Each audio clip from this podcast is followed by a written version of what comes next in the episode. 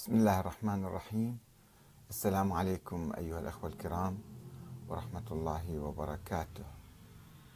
مرحبا بكم في برنامج الحوار المفتوح. أنت تسأل وأحمد الكاتب يجيب.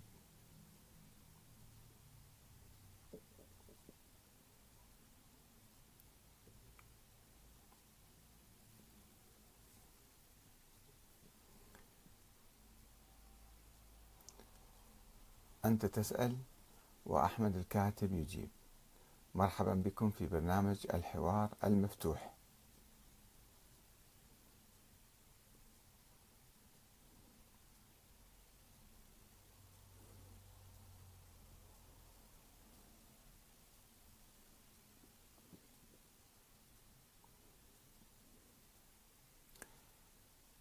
تحدثنا هذا اليوم عن أزمة خلافة الإمام الصادق. نظرية الإمامة الإلهية كانت واحدة من النظريات التي انبثقت وولدت في القرن الثاني الهجري. في مقابل آه، التشيع السياسي الأجيال الأولى من الشيعة كانت تلتف حول أئمة أهل البيت وكانت تؤيدهم وتواليهم. باعتبارهم قادة وزعماء آه، سياسيين وعلماء أبرار. ولم يكن أحد يعرف أو يعتقد بأن الأئمة كالأنبياء لديهم ارتباط بالله تعالى ارتباط خاص يعني وأن الملائكة تنزل عليهم وأنهم معينون من قبل الله. لأنه الإمام علي عليه السلام كانت هناك أحاديث من النبي بفضله وعظمته ولم يكن يوجد حديث صريح بالنص عليه. حتى حديث الغدير لم يكن نصا جليا واضحا صريحا بالإمامة وهو الإمام علي عليه السلام لم يكن يعتقد ذلك. ولم يكن يعتقد أن الإمامة في ذريته ويجب على الناس أن يطيعوا ذريته من الله تعالى مفروضين من الله تعالى. ولذلك لم يوصي إلى الإمام الحسن بعد وفاته ولم يعينه وليا للعهد. وكذلك الإمام الحسن لم يعين الإمام الحسين. والإمام الحسين لم يعين زين العابدين وهكذا. وبالرغم من ذلك فقد نشأت نظرية الإمامة الإلهية أو التشيع الديني. التشيع الذي يعتقد بأن الأئمة لهم منزلة يعني عند الله مثل الأنبياء معينين من قبل الله تعالى لحكم الناس. هذه النظرية نشأت في بداية القرن الثاني الهجري تقريبا. آه، وفي حياة الإمام الصادق تعرضت لامتحان خطير. وواجهت عقبات كأداء وواجهت تحديات. فالإمام الصادق أشار إلى ابنه إسماعيل أنه سوف يكون من بعده إماما للشيعة. كان يعتقد بفضله وعلمه وما إلى ذلك ولكن إسماعيل توفي سنة 135 آه، في حياة الإمام الصادق. فالإمامية الذين كانوا يعتقدون وكان أكثرهم بالكوفة موجودين وكانوا يعتقدون بأن الإمامة من الله أصيبوا بصدمة نفسية وبأزمة. فانشق فريق من الشيعة هو يعرف بالسليمانية نسبة إلى سليمان ابن جرير الرقي الذي قال مو معقولة أن الله يعين واحد ويموت في حياة آه، الإمام السابق. فإذا كان هو لازم يموت يعني يخلف الصادق فيجب أن يبقى حيا. وهذا يعني الإمام الصادق ليس لديه علم من الله. وهذا الشيء أصلا ما ادعاه الإمام الصادق بالحقيقة. أه ونشأت الفرقة الإسماعيلية التي قالت بأن إسماعيل لم يمت بناء على تعيين الإمام الصادق له كما زعموا يعني. وبعد ذلك من سنة 135 إلى 148 كانوا يسألون الإمام الصادق من الإمام بعدك؟ كان يجيبهم أجوبة عادية عرفية. أي واحد جالس مجلسي الأكبر من أولادي اللي عنده العلم والفضل وكذا أسئلة بسيطة يعني لا تدل على إيمان الإمام الصادق أو تأسيسه لنظرية الإمامة الإلهية أن الأئمة من الله. إذا كان الأئمة من الله كان يجب أن يقول بقوة يوضح ويصرح ويسمي وهذا ما لم يفعل الإمام الصادق. فلذلك آه، ذهب الشيعة بعد وفاة الإمام الصادق إلى عبد الله الأفطح ابنه الأكبر أبو عبد الله يسمونه الصادق.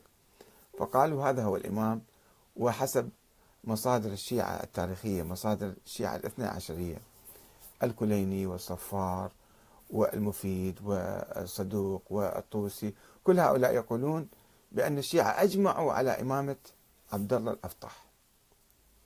ولكنه توفي بسرعة بعد أبيه بسبعين يوم تقريبا. فقالوا فانتقلوا إلى موسى بن جعفر وبقي قسم مصر على إمامته واخترعوا ولدا له اسمه محمد بن عبد الله. قالوا أن هذا هو المهدي وهو غائب في اليمن وسوف يخرج في المستقبل. اخترعوه اختراع ما ما كان له وجود. وقسم قام بشطب اسم عبد الله هذا الإمام وانتقل من جعفر الصادق إلى موسى الكاظم. وسوف نتحدث يوم غد إن شاء الله عن موقف الإمام الصادق من الإمامة. هل تصدى للإمامة أم اعتزل الناس ورفض قيادة الشيعة؟ هذا حديثنا غدا. اليوم إذا عندكم أسئلة في هذا الموضوع بالدرجة الأولى يعني نحاول أن نوضح هذا الموضوع أكثر وإذا واحد عنده أسئلة فيمكن نتحدث حول هذا الموضوع.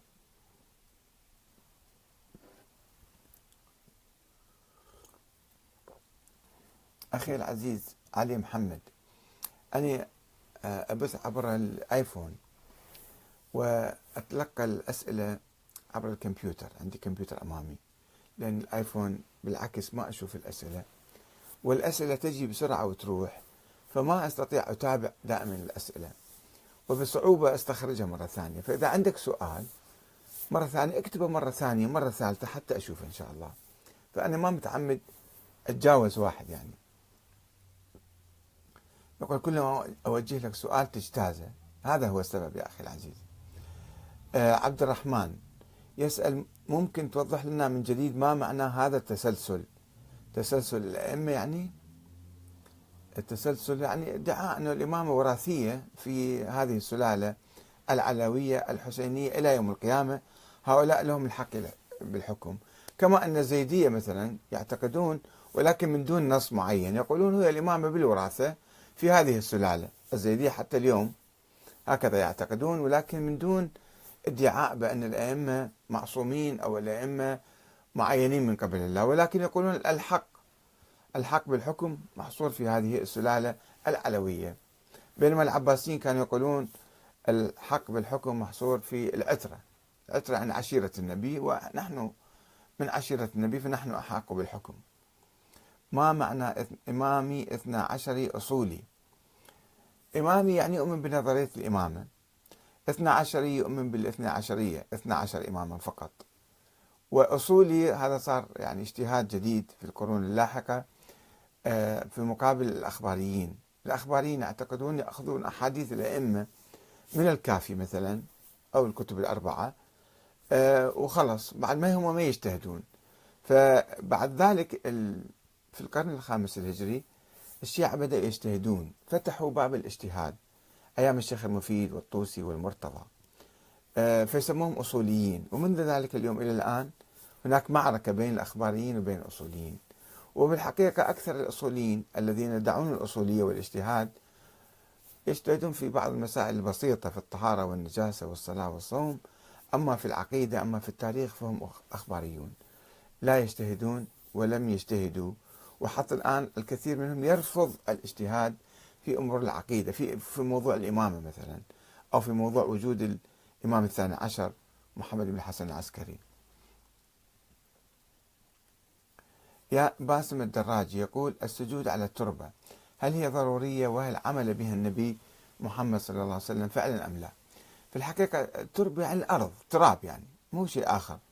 فالمسلمون الأوائل النبي كان يسجد على التراب.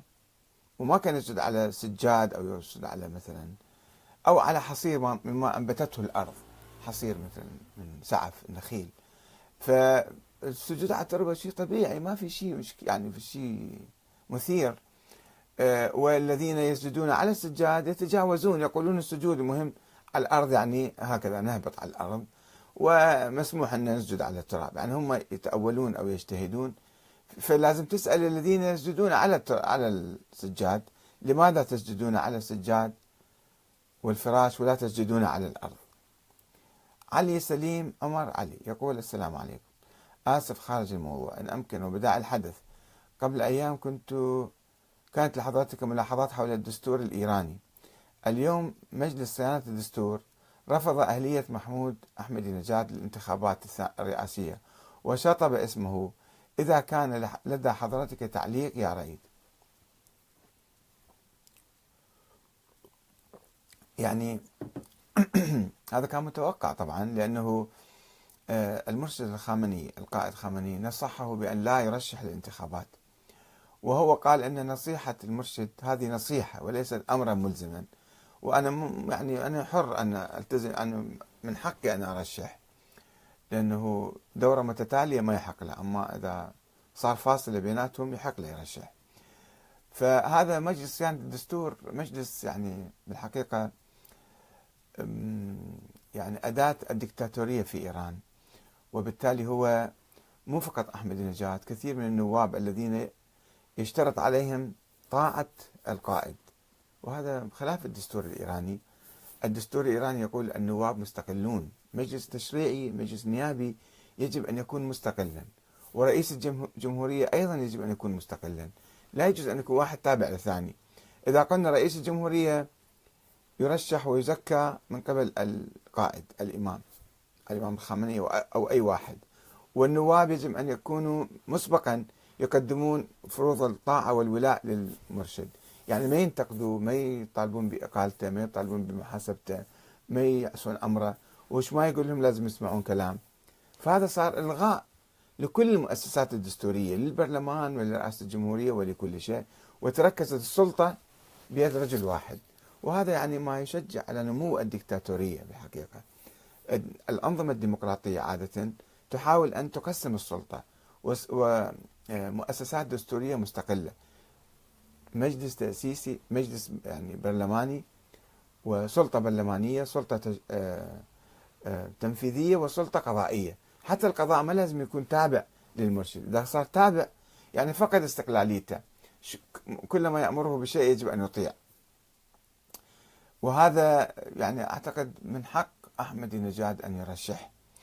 آه، وليس من حق مجلس صيانة الدستور. هو صيانة الدستور والدستور الإيراني يتيح هذا الشيء لأي رئيس أن يرشح مرة أخرى بعد فترة فاصلة يعني. فهو خلاف الدستور هذا اخترق الدستور. يعني يمكن نسميه مجلس اختراق الدستور وليس صيانة الدستور.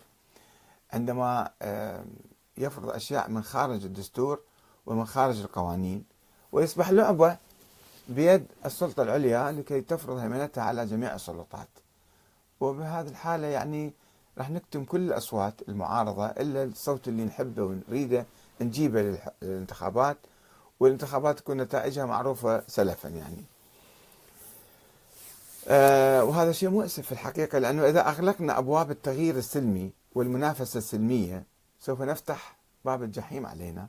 نفتح أبواب ال آه، يعني ال التغيير العنيف والانقلابات والثورات والتمردات وكل شيء. يصبح كل واحد يفكر بها أنه ما في أمل بأنه يتم التغيير بصورة سلمية فيلجأ العنف وهذا شيء خطير بالنسبة للجمهورية الإسلامية. يهدد الجمهورية الإسلامية يهدد استمرارها وبقائها قوة الجمهورية ليست في الصواريخ والطائرات والدبابات والجنود. قوتها في النظام الديمقراطي. قوتها في النظام الديمقراطي الذي يكفل الأمن والسلام في الداخل والوحدة الوطنية. إذا جاوزنا النظام الديمقراطي ال... ال... الوحدة تتفتت لا سمح الله وأنا حريص على إيران حقيقة وأحب كل المسؤولين الإيرانيين. ما عندي عداوة أحد ولكن أنصحهم نصيحة لله أنه يعني يعتمدوا